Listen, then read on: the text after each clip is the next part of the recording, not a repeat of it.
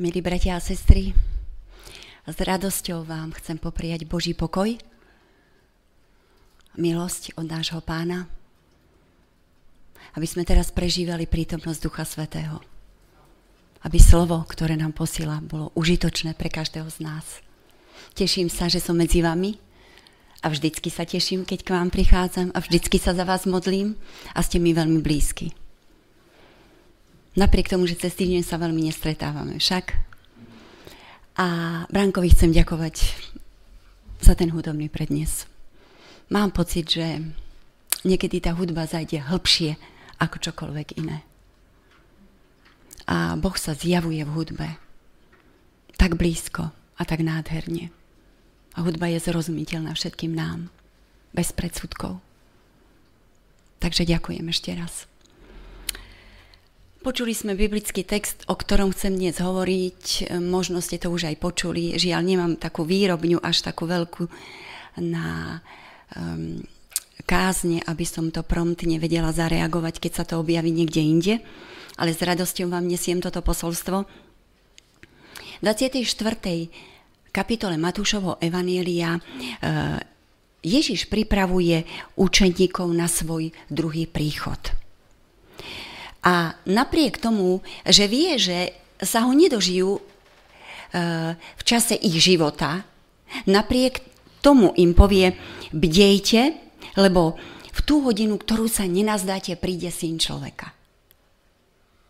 A on vie, že to nebude v čase ich, e, ktorom žijú, a napriek tomu ich naliehavo na to pripravuje. A v ďalšej kapitole, 25. kapitole toho istého evangelistu, už nájdeme ďalšiu časť, ktorá hovorí o tom, ako máme byť pripravení. Čo všetko sa od nás vyžaduje alebo očakáva. A trošku predbehnem a poviem, príprava nie je v tom, či som v tom čase, keď Ježiš prichádza. Príprava nemusí byť v tom, čo robím, ale príprava je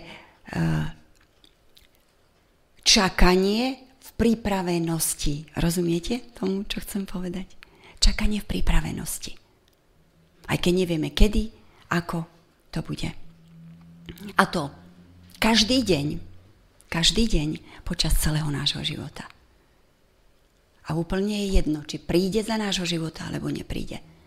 Ježiš rovnako naliehavo hovoril učeníkom, o ktorých vieme, že sa jeho príchodu živí nedočkali. Je to vážne posolstvo aj pre nás dnes. To dôležité, aspoň z môjho pohľadu v tomto podobenstve je to, že všetkých 10 družičiek sa chcelo stretnúť so ženichom. Však? Všetkých 10 družičiek sa na tento príchod chystalo. Sú nerozumné a rozumné družičky. A keď som nad tým uvažovala, tak som rozmýšľala aj takto. Ako je to možné, že tie družičky, ktoré boli nerozumné, si nevšimli spôsob života a toho, čo robia tie rozumné družičky, ako sa oni pripravujú. Vy ste nad tým takto nerozmýšľali? Ja si myslím, že bolo to práve v tom, že rozdiel v tej vonkajšej príprave asi nebol veľký. A o tom chceme tiež hovoriť. Viete, to neboli družičky, ktoré boli na prvý pohľad nejaké tie, ktoré odpadlíčky, by sme povedali. Všetky mali rovnaké predpoklady. Všetky boli vybrané, aby poslúžili. Všetky boli dostatočné a hodné tejto služby. Aj tieto družičky chodili do zboru, chodili a stretávali sa s, v, vo zbore, spolupracovali, slúžili, obhajovali pravdu, milovali pravdu. Nikto nič nezbadal. Nič sa nezdalo ako niečo, čo nie je dobre a správne. Je však zrejme, že Pán Ježiš, a to je myslím dôležité, nepovažuje za účastníkov svojho kráľovstva všetkých tých, ktorí na neho čakajú. Ale tých, ktorí sú pripravení. mnohí budú čakať, mnohí čakajú a predsa nevojdu na hostinu. Lampa. Dôležitá súčasť týchto družičiek. Lampa ale bez oleja nemá zmysel. To vieme. Ak lampa nemá olej, môže slúžiť ako dekoratívna súčasť nášho života. Ale zároveň olej, ak sa nedostane na správne miesto, a tým správnym miestom je lampa, aj keď olej je vzácny, napriek tomu je neužitočný. Sme vzácni pred Bohom. Tu zácnosť sme dostali krvou Ježiša Krista a napriek tomu môžeme o ňu prísť a môžeme ju premárniť.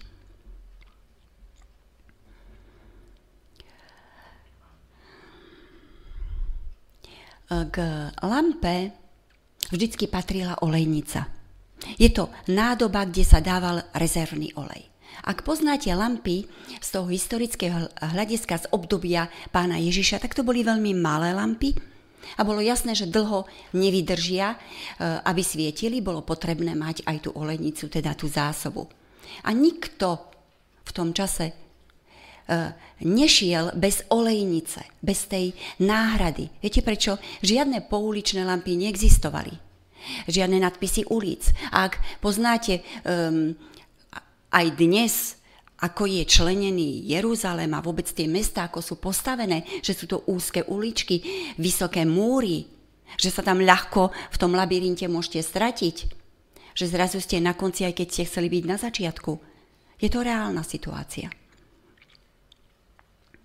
Musím povedať, že každý, kto prichádza do cirkvy krstom, dostáva lampu. Dostáva lampu do svojich rúk s ktorou má narábať a o ktorú sa má starať. A tou lampou už asi vieme, že je Božie slovo. Je to Žálm 119, verš 105. Tvoje slovo je lampou. Môjmu chodníku, môjim krokom. Slovo Božie je niečo, čo má ma sprevádzať. Ono nemá osvietiť celú diálnicu. Ono má osviecovať môj život.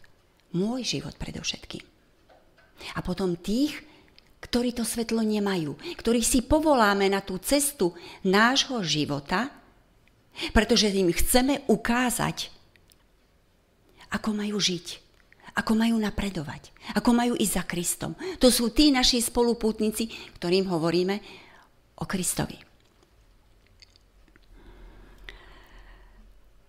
Možno by tu bola na mieste aj otázka, ak sme tú lampu dostali, či sme si všimli aj to, či naša lampa svieti. Či nám už dávno nesasla. Kedy sme ju naposledy používali? Nie len pre seba. Niekedy sme tak, tak ani nie donútení, ale takým určitým spôsobom nášho adventného života vedení k tomu, že tú Bibliu predsa len do rúk vezmeme. A o tom je aj sobotná škola, o tom je samotná kázeň, otvárame. Čiže zdá sa, že tá lampa je v poriadku. Ale svieti na cestu? Je naozaj tým meritkom každého kroku? Lampa alebo um, svietnik alebo sviečka má svietiť tesne k našim nohám hovorí Božie slovo. Máme sa ňou riadiť, máme mať lepší zrak. Skúsme porozmýšľať na to, ako svieti naše svetlo, ako mu slúži. Ale to najvážnejšie a najdôležitejšie je, že bez lampy, bez pôsobenia Ducha Svetého, teda lampa, ale aj olej, vždycky to musíme vidieť spolu, bez pôsobenia Ducho, Ducha Svetého môže sa stať niečo oveľa horšie. Že tým, že nebude svietiť, tým sa môže stať, že Satan nás dostane do blúdu a do pasce. Keď sa nebudeme vedieť zorientovať. Pretože si privykneme na tmu, alebo druhá možnosť je, že si privykneme na pološero a sme spokojní. Poznáte to? Ak ste dlho v tme, dokážete sa aj zorientovať. Ak dlho je to niečo medzi svetlom a tmou, ak v tom ostávate, zrazu si poviete, ale to mi stačí. Nepotrebujem viac. Nakoniec pohybovať sa mi dá. Nikto z nás nemôže povedať, že sa nemôže dostať k lampe alebo k oleju. E, podobenstvo nás vyzýva k tomu e, nejako obrazne, že každý vie, kde ten olej pre tú lampu môže kúpiť. Hej? Nemyslíme to doslova ako tú kúpu. Ale keď Kristus odchádzal, povedal, ja budem prosiť Otca a On vám pošle Ducha Svetého. Každému z nás. Stačí chcieť. A to, čo je pre nás veľmi radostné a dôležité a dobré je to, že ten, ktorý nám dáva olej, on je aj majiteľom toho oleja. A obrazne povedané v spodobenstva, on je majiteľ, ten, ktorý predáva, je aj majiteľ v tom obchodíku. A ešte lepšia správa je to, že nemusíme zaplatiť. Niekedy by sme mali takú vývorku, ja na to nemám, nemám dostatok, ja to nezvládnem a ja neviem, čo s tým budem robiť a neviem, či technicky to zvládnem a tak ďalej. Nie. Táto výhovorka nám neobstojí, ak sa nás na to niekto opýta. Prečo? Pretože máme všetko preto, aby sme to zvládli a aby sme to mali. Lebo Kristus na kríži zaplatil za každého z nás. Práve preto, aby sme mali všetkého dostatok. A vrátim sa ešte tým nerozumným družičkám, majú rôzne pomenovanie, aj bláznivé družičky. Niektorí prekladatelia uh, hovoria o desiatich pannách. No, panna znamená čistotu. Družička znamená službu. Ak to spojíme, tak to má byť čistota služby. To je to, čo má byť bezchybné a dokonalé. Tá naša služba. Uh, musíme si uvedomiť, že družičky, ktoré sú nerozumné, nepredstavujú pokrytcov. Oni sa netvária, že je všetko v poriadku. Z ich hľadiska to všetko v poriadku bolo. Dokonca aj tí, ktorí boli s nimi v spoločenstve, nezbadali nič, čo by nebolo v poriadku. Problém len bol v tej vnútornej príprave. V tej, ktorú nikto nevidel a ktorú nikto nevidí v tej našej každodennej príprave a práce, ktorú dovolíme, aby robil Duch Svetý v našom srdci, v našej mysli a v našom charaktere. Keď dovolíme, aby nás premienial, aj keď sa nám to nepáči. Nerozumné družičky sa nepodriadili pôsobeniu Ducha Svetého. Čo sa stalo? Ich povaha sa nezmenila. Nezmeníme sa sami od seba Nemáme na tú silu, nemáme na to silu, vôľu ani schopnosti. Je to práca výlučne Ducha Svetého. Je to práca toho oleja, ktorý musí v tej lampe byť. Okrem toho, tieto nerozumné družičky mali ešte jeden problém. Že mali opovážlivú vieru. A to je tá viera, ktorú vidíme úplne na začiatku u Adama a Evy. Nejako to s Bohom vyriešime, aj keď urobíme to, čo nám zakázal. Tieto družičky si povedali, ale ten olej nám nejako vydrží. Čo už také sa môže stať, ak náhodou nám nevidie, však niekde si ho zoženieme. Nerozmýšľame aj my niekedy tak, že sa uspokojíme s priemernosťou, že si povieme, no zanedbali sme niečo, ale nejako to dotiahneme. Nebolo to v tom, že chceli šetriť, alebo že na to nemali, ako sme povedali. Nebolo v tom, že by si to nevšimli. E, pretože, ako som spomínala, tá lampička bola veľmi malá. A všetci zo skúsenosti, pretože iné svetlo vtedy nebolo, vedeli prakticky, na aký dlhý čas tá lampa vydrží. Ono sa to dalo vymerať. Myslím si, že zvládli by sme to aj dnes. Ak tú lampu stále používate, a po zotmení ste bez toho sa nepohli, čiže museli ste mať. Ste vedeli, áno, vydrží mi to na 3 hodiny, v olejničke mám na ďalšie 3 hodiny. A ak idem na cestu, ja neviem do a ktorého mesta, tak jednoducho je rozumné to mať a vedieť o tom, aký je stav. Nebolo to preto, že by to nevedeli, alebo že by nevedeli, že je to závažná vec, ale úplne jednoduchý dôvod. Oni si ten olej nevzali. Keď sa zobudili, olejnička bola prázdna. A ak si ju naplním, tak viem o tom, že bude plná. Oni si nevzali náhradu.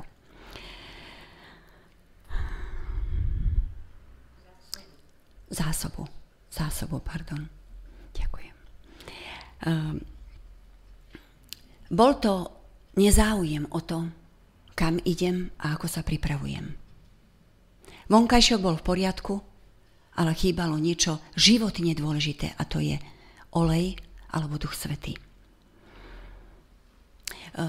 Všetky družičky zo začiatku spali, alebo grecký výraz hovorí, že driemali. E, teda prekladatelia majú väčšinou slovo používajú driemali, ale grecký výraz by sme mohli preložiť aj, že pokývkávali hlavou. Poznáte to? To sa stáva. Ak sme unavení, tak hlava klesá, zase hore, zase dole. Takže slovo Božie, oni pokývkávali hlavami, a to je tá ospalosť ešte. Tá počiatočná ospalosť, ktorá je možná, aby bola prítomná v našom duchovnom živote, keď sme už cestom mnohokrát unavení, keď je niečo zdlhavé, keď je niečo ťažké, keď prežívame problémy. Ale to nie je problém, to nie je hriech. To sa stáva. Sme ľudia nedokonalí a hriešni. Až potom, až potom neskôr čítame o tom, že všetky zaspali. Zaspali spánkom, keď už nemali to vedomie, čo sa okolo nich deje a už tá hlava nekývkala, tá ostala už iba na jednom mieste. Je to nepretržitý spánok. Duchovný spánok je pomalé a postupné znižovanie intenzity osobného vzťahu s našim Bohom. Pomalé a postupné. Dnes nemám čas, zajtra mám veľa práce, a potom som unavená. Stáva sa to. Ale mali by sme o tomto svojom stave vedieť a rozprávať sa s ním o ňom s Bohom. Mali by sme, nemalo by to byť pre nás ľahostajné. Mali by sme si všimnúť, že to, čo robíme, aký má cieľ. Eh, ako to prežívame. Mali by sme vedieť o smere svojho života a o hodnotách. Problém bol aj v tom, že ženich neprichádzal a prišiel až v čase, ktoré je kritické a to je polnoc. Vtedy sme všetci slabí. A tak družičky zaspali. Ako som už povedala, problém nie je v tom, že zaspali, ale problém je v tom, s čím zaspali. Poznáte to? Noc je niekedy taká, aký prežijeme deň. Však? Na čo sa pozeráme, čo vnímame, koľko máme práce, bude noc kľudná alebo veľmi nepokojná. Ježiš tiež zaspal v jednom príbehe, pam, príbehu biblickom, pamätáte sa, na lodi. A zaspal tvrdo a ako my dnes hovoríme, spánkom spravodlivým. Prečo? Lebo jeho vnútro bol v poriadku. Lebo on mal vzťah s Bohom založený na priateľstve, odovzdanosti, bezpečí a istote. Aj týchto desať zaspalo. A nebol medzi nimi žiaden rozdiel. Rozdiel nastal vtedy, keď počuli hlas, že ženich prichádza. Všetky sa zobudili. A to je úžasná správa. Viete v čom? Že nech spíte akokoľvek. Boh nikoho netrestá za to, že sme unavení, že sme zaspali, že sa nám niečo v živote prihodilo, že sme zlyhali. Je to zlyhanie? No je, pretože družičky mali svoju povinnosť. Ale dôležité bolo, či vstane. Tento týždeň som počula jedno také príslovie. Nie je dôležité, ako vysko, vyskočíš, ale je dôležité, čo bude s tebou, keď dopadneš, či sa vieš postaviť na obe nohy. Takže možno v tejto chvíli by sme to mohli aj takto chápať. Všetky vstali, ale 5 bolo v stave pripravenosti. Oni boli pripravené na to vstávanie. Ale 5 družičiek bolo tých, ktorí boli absolútne nepripravené a museli hľadať riešenie. Mm. Čase, keď sa zobudili a v čase, keď počuli ten hlas, je, ale to sa ešte vrátim, je veľmi úžasné a dobré to, že ten hlas bol dostatočne silný pre všetkých. To je to evanielium, o ktorom sme hovorili v sobotnej škole. Všetci, všetky mohli počuť, čo hovorí Boh. Ženich prichádza. Nikto nezaspal tak, že by to nepočul a povedal, nepočul som. Šanca bola rovnaká. Bol to krik, jasný hlas, že nich prichádza a všetky sa zobudili. A tu nastala ďalšia časť a to je príprava lampy. Lampa v tom období e, mala knôt, ktorý bolo nutné orezávať, lebo ščernil a e, z, tým dymom sa e, znehodnotil bol na to špeciálny drôtik, tým drôtikom sa knôt musel narovnať a potom sa znova musel buď doliať olej, ak to bola lampa, alebo ak to bola fakla, ktoré sa tiež používali, tak sa tá handrička musela samozrejme namočiť do oleja. Nerobilo sa to preto, aby tá lampa bola krajšia a nebola obhorená a nebola čierna. Aby sa niekto nehan, e, e, nemusel hanbiť, že moja lampa môj knôt je znehodnotený. Nie, nie, nie. Nešlo o zovňajšok. Ale ak ste mali, nemali pripravenú lampu, pripravenú, tak to svetlo nehorelo jasne. Ale len, len matne. A to sa hneď zbadalo. Pretože svetlo neosvecovalo takú časť, akú ste potrebovali. Takže tá lampa sa musela nutne znova pripraviť. Ona horela, aj keď oni spali. Takže záleží na tom, ako naše svetlo svieti. A že nich to očakáva, že bude svietiť tak, aby slúžilo to svetlo nám aj tým, ktorí sú okolo nás. Nie je to naša súkromná záležitosť, ak sme dostali lampu. My sme zodpovední za stav našej lampy. A niečo také, že nemám schopnosti s ňou narábať alebo neviem, čo mám urobiť, neprichádza do úvahy. Pretože tá lampa je súčasť nášho života. Tí ľudia tú lampu používali ako dennú záležitosť, o ktorej vedeli, ktorú poznali a vedeli, ako funguje. A že toto všetko je nutné robiť. A možno otázka pre nás je, je niečo, čo nerozumieme, nechápeme alebo nevieme, čo máme robiť? Máme Božie slovo. A máme mnoho možností, aby sme ho porozumeli.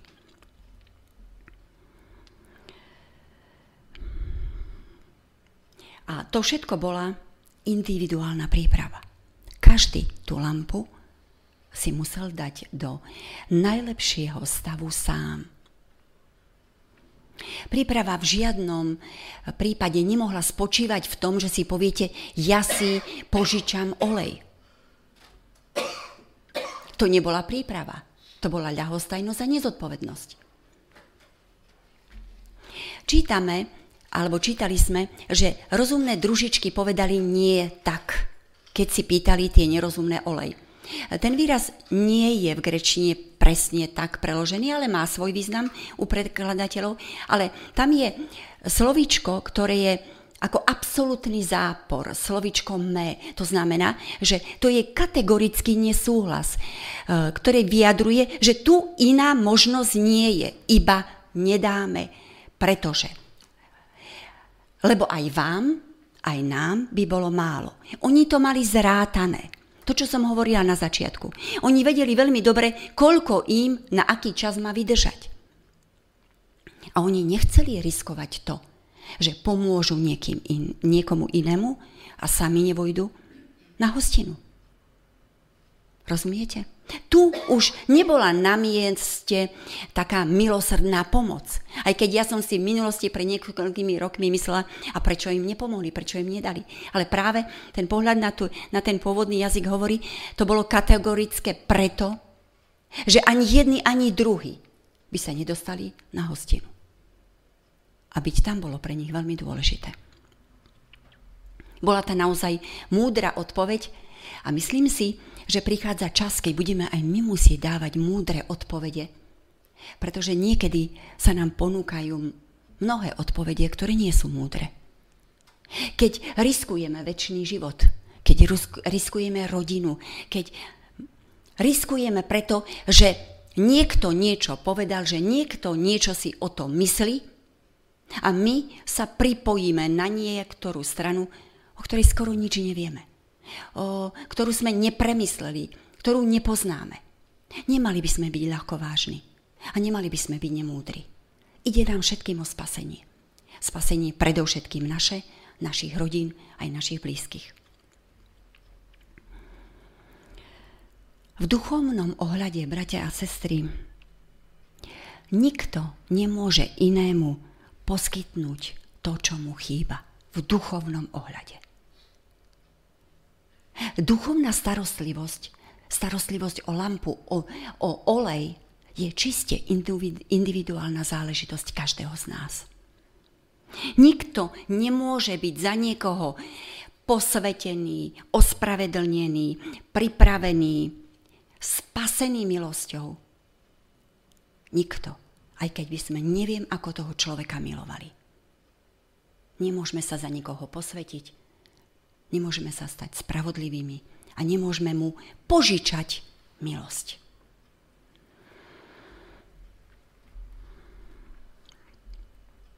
Každodenné prichádzanie k Bohu. Každodenné sledovanie toho, akom som stave, Každodenná modlitba o to, pretože sami na to neprídeme. Asi som to mala na začiatku zdôrazniť. Ja neviem, v akom som stave, ale Duch Svety vie. Ale ja viem jednu vec, že keď klačím na modlitbe, nie sú to len prozby, daj mi toto a toto, nemám toto a toto, aj keď sú to závažné prozby, že mnohokrát nemáme zdravie, že mnohokrát máme problémy s deťmi, s rodinou. Závažné veci. Ale tá prvotná modlitba a naša prozba by mala ísť, Pane, prosím skrze Ducha Svetého, ukáž mi, v akom som stave. Ukáž mi, čo sa so mnou deje. Ukáž mi, kam smerujú, môj, smerujú moje kroky. Nie, že nezachránime potom ani tých blízkych, ale ani sami seba. Toto by mala byť prvoradé v našich modlitbách. Naša vlastná spokojnosť nám môže zľahčiť potrebu a dôležitosť oleja a teda dôležitosť pôsobenia Ducha Svetého v našom živote. Z vlastnej skúsenosti vám môžem povedať jednu vec. Žiť každý deň s Duchom Svetým je veľmi náročné, veľmi ťažké a niekedy frustrujúce. A vysvetlím prečo. Ak sa modlíte, aby Duch Svetý vám ukázal cestu, tak vám zaručujem, že ak to myslíte úprimne, Duch Svetý bude ukazovať cestu. A nie vždy sa nám bude páčiť. Dostanete sa do stavu, keď každá myšlienka, ktorú vyslovíte a nebude správna, sa obráti proti vám a Duch Svetý vám to povie. Keď aj taká banalita, ako hodíte papierik vás donúti, že sa vrátite a ten papierik dáte na miesto. Každé slovo proti bratovi, každá služba, ktorá nebola vykonaná vďaka tomu, že som uprednostnila samú seba, urobí v mojom živote, v mojej mysli a v mojom srdci veľmi, veľmi ťažké obdobie. Nie je možné sa cesto dostať iba jedinou cestou. Napraviť to, čo som pokazila. Dať to do poriadku. A toto sa volá pokánie. Každodenné pokánie. Pokánie je cesta k tomu, aby sme mali harmonický vzťah s Bohom. A môžeme vedieť, čo sme urobili dobre, aj o tom hovorí Duch Svety, a to vás povzbudí a poteší, ale život s, duchým, s Duchom Svetým je náročný. A možno práve preto nie vždy ho vo svojom živote potrebujeme, počúvame a chceme. A viete, čo je tiež závažným dôvodom, prečo nechceme žiť s Duchom Svetým? Lebo máme pocit, že Boh, Duch Svetý a všetko, čo je hore na nebi, nám nerozumie. Že nám nerozumie v tom, že nielen, že chceme byť zdraví, ale že chceme mať nejaké auto, chceme mať nejaké potreby, niečo máme radi, máme svoje koníčky, máme svoje dobré chvíle a máme pocit, že ak pôjdeme cestou s Duchom Svetým, tak On nás o to, oprav, o to oberie. Lebo čo už môže vedieť Duch Svetý o lyžovaní? Alebo o bicyklovaní? Alebo o čokoľvek inom, čo máme radi? Tak si povieme, no ja to stratiť nechcem. Radšej sa nebudem pýtať. Ale to tak nie je. Boh nikdy nepovedal, že nechce, aby sme boli šťastní. A ak aj o niečo prídeme, tak len preto, že to, čo sme hovorili v sobotnej škole, že niekde ďalej, ďalej sa dozvieme, že to nie je dobré.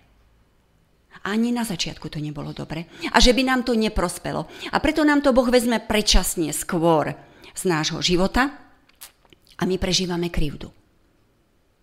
A je to ťažké pre nás niesť. Ale musím povedať jednu vec. Ak aj prídeme o niečo z pozemského života, naučme sa a príjmeme to, že to nie je tá najväčšia tragédia.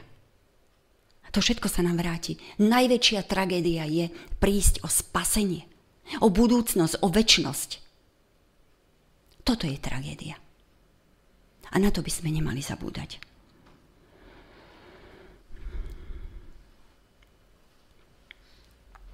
Tie, ktoré by boli pripravené, a o tom sme asi hovorili už dosť, tie vošli na svadobnú hostinu. A slova Pane, Pane, otvor nám, už sme asi zaregistrovali a poznáme ich. Je to ženich, ku ktorému tieto slova prichádzajú. Ženich je ten, ktorý otvára a zatvára.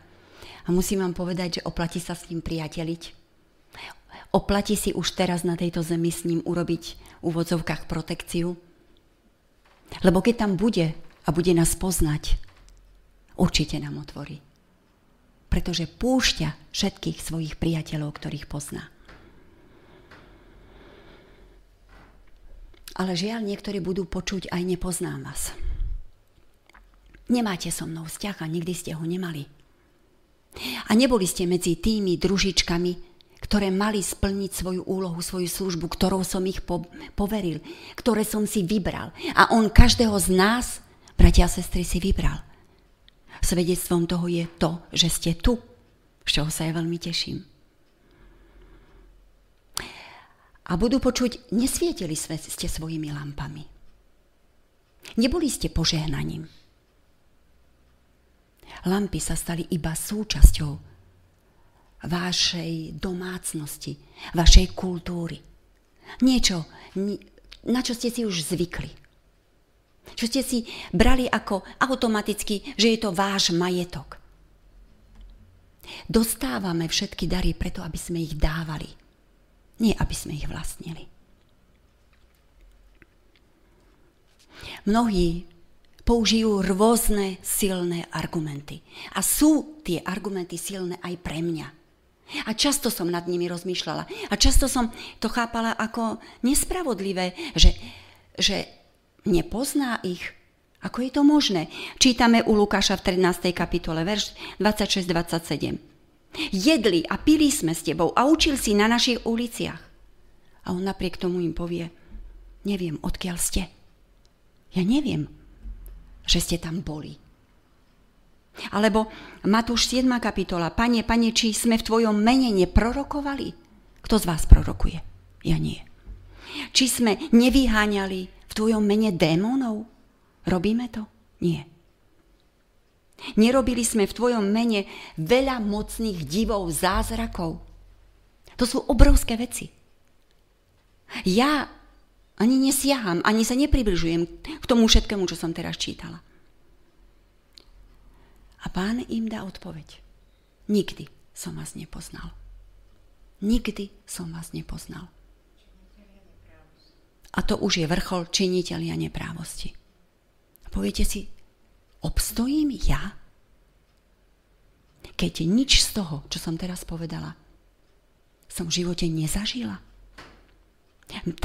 Teda máme to zažiť alebo nemáme.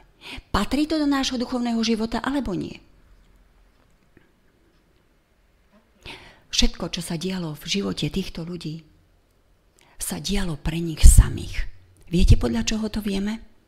Podľa toho, že veľmi dobre zaregistrovali, zapísali, čo všetko pre Boha robili. A toto sa môže stať aj nám.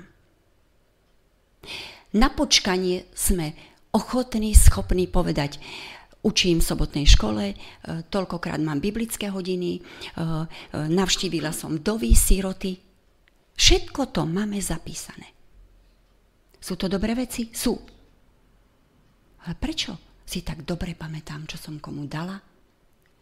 S, s čím som sa podelila? Lebo vieme, že nič nie je naše.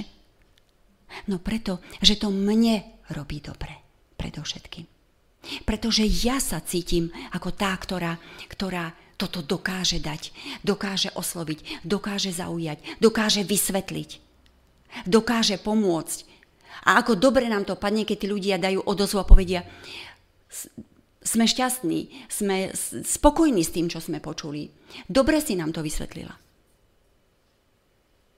Poznáme to? Žiaľ, že to poznáme. Ale druhá skupina, ako odpovedala,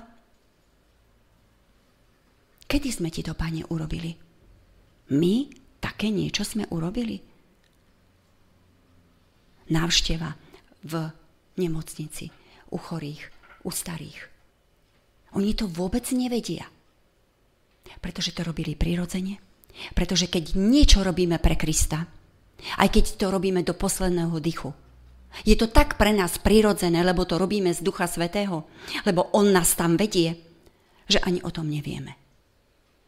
A toto je ten stav, keď môžeme povedať, každý deň žijem v spojení s Duchom Svetým. A každý deň chcem prejaviť svojmu Bohu lásku a vďaku. Títo ľudia, o ktorých som hovorila, družičky, ktoré nazývame ako nerozumné, nikdy nestáli o skutočné priateľstvo s Kristom, so ženichom. A pretože o to nestáli, pretože sa s ním nerozprávali, pretože sa s ním neporoz, nepriateli, nepriatelili, nepoznali ani jeho jazyk nerozumeli, čo im ženich povedal, ako im vysvetlil, čím ich poveril. A nemali naladený ani svoj sluch na reč Ježiša Krista. A preto im bola cudzia aj nebeská radosť. Čo tým chcem povedať? Niekedy veľa počujeme, veľa rozprávame, veľa chápeme, ale nemá to nič spoločné s Kristom. Vôbec nás to nemení, vôbec nás to neoslovuje. A preto sa stane to, že vlastne ani netúžime po Kristovi. Srdcom, láskou netúžime byť spolu s ním. Áno, vieme, aké sú naše povinnosti, ale nie je tam túžba. A tieto družičky chceli byť družičkami, splnili svoju povinnosť, ale ak by veľmi túžili dostať sa na hostinu, mali dobré podmienky na to, aby tam boli. A ak sa dnes nepriateľím s Kristom, nebudem chcieť byť s ním ani na Novej Zemi. To asi viete. Kresťania by mali byť tými na zemi, ktorí predstavujú Krista. Jeho obraz, jeho vlastnosti, jeho charakter, jeho službu. Mali by dávať lásku, súcit, porozumenie. Ja viem, často sa o tom hovorí. A už sme niekedy z toho unavení. Ale to je práve to, čo potrebuje tento svet zúfalo. Práve tieto veci, ktoré sme dostali od Krista. Ak to nebudeme robiť, my, ktorí sa hlásime ku Kristovi a okolie nás bude vnímať, že sme kresťania, a pôjdeme svojou cestou a nesplníme si úlohu, ktorú nesplnili ani družičky, budeme, budeme vydávať o Bohu falošný obraz. Obraz Boha, ktorý je neschopný, ktorý je neláskavý, ktorý je tvrdý, ktorý je ten, ktorý len vyžaduje a nič nedáva. Budeme poškodzovať jeho meno. A s tým sa žiaden kresťan nemôže zmieriť. Ale Duch Boží na nás môže pôsobiť len v takej miere, do akej miery po, to, po ňom túžime. Do akej miery túžime sa zmeniť. Povedzme si sami pred sebou, aká veľká je naša túžba zmeniť sa v tom, čo vieme, že zlyhávame. Čo všetko sme ochotní obetovať za to, aby sme priniesli svetlo tomuto svetu. Svetlo Božej slávy a Božej povahy. Zrelý a dospelý kresťan sa bude pozerať na seba vždycky veľmi kriticky. Aj na hodnoty svojich činov. Práve vďaka Duchu Svetému. Aj to, či robím, robíš to pre seba, alebo robíš to pre Boha. Kladme si túto otázku. Možno budeme v službe potom menej unavení. Nikto z nás však nemôže dať to, čo nemá. Aj keď počúvame výzvy, služby a misie, nepôjdeme slúžiť a nebudeme svetlom, pokiaľ sami nepríjmeme svetlo a s ním aj zodpovednosť.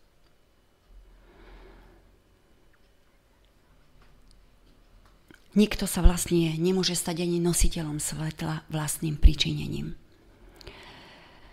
Môžeme ho šíriť len vtedy, keď budeme pod stálym vplyvom Božej lásky a odovzdanosti Kristovi. Ako sa to teda môže stať? Že to, o čom sme všetkom hovorili,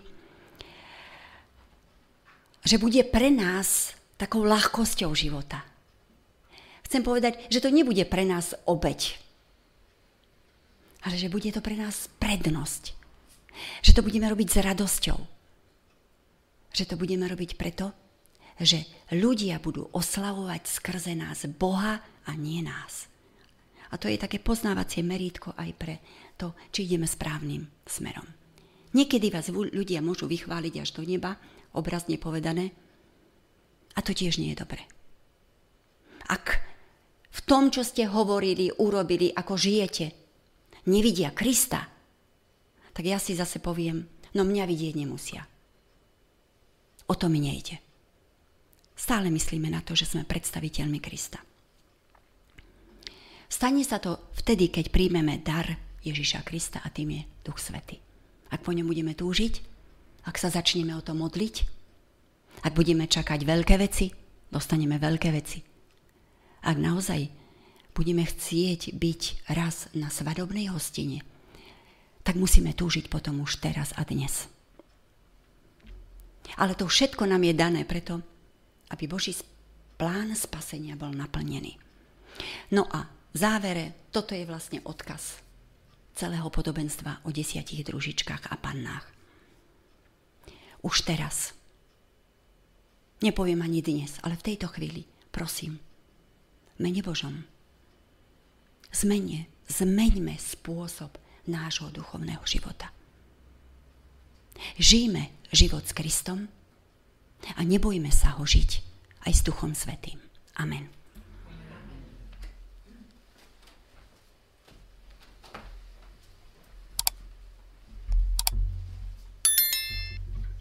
Ďakujem sestre Javorkovej za jej kázanie, za to, že upriamila našu pozornosť na lampy a na olej, čiže na slovo Božie a na Ducha Svetého, ale hlavne na to, či sme ochotní podriadiť sa vplyvu Ducha Svetého. A za to poďme chváliť nášho pána piesňou číslo 257 a o záverečnú modlitbu poprosím sestru Javorkovú.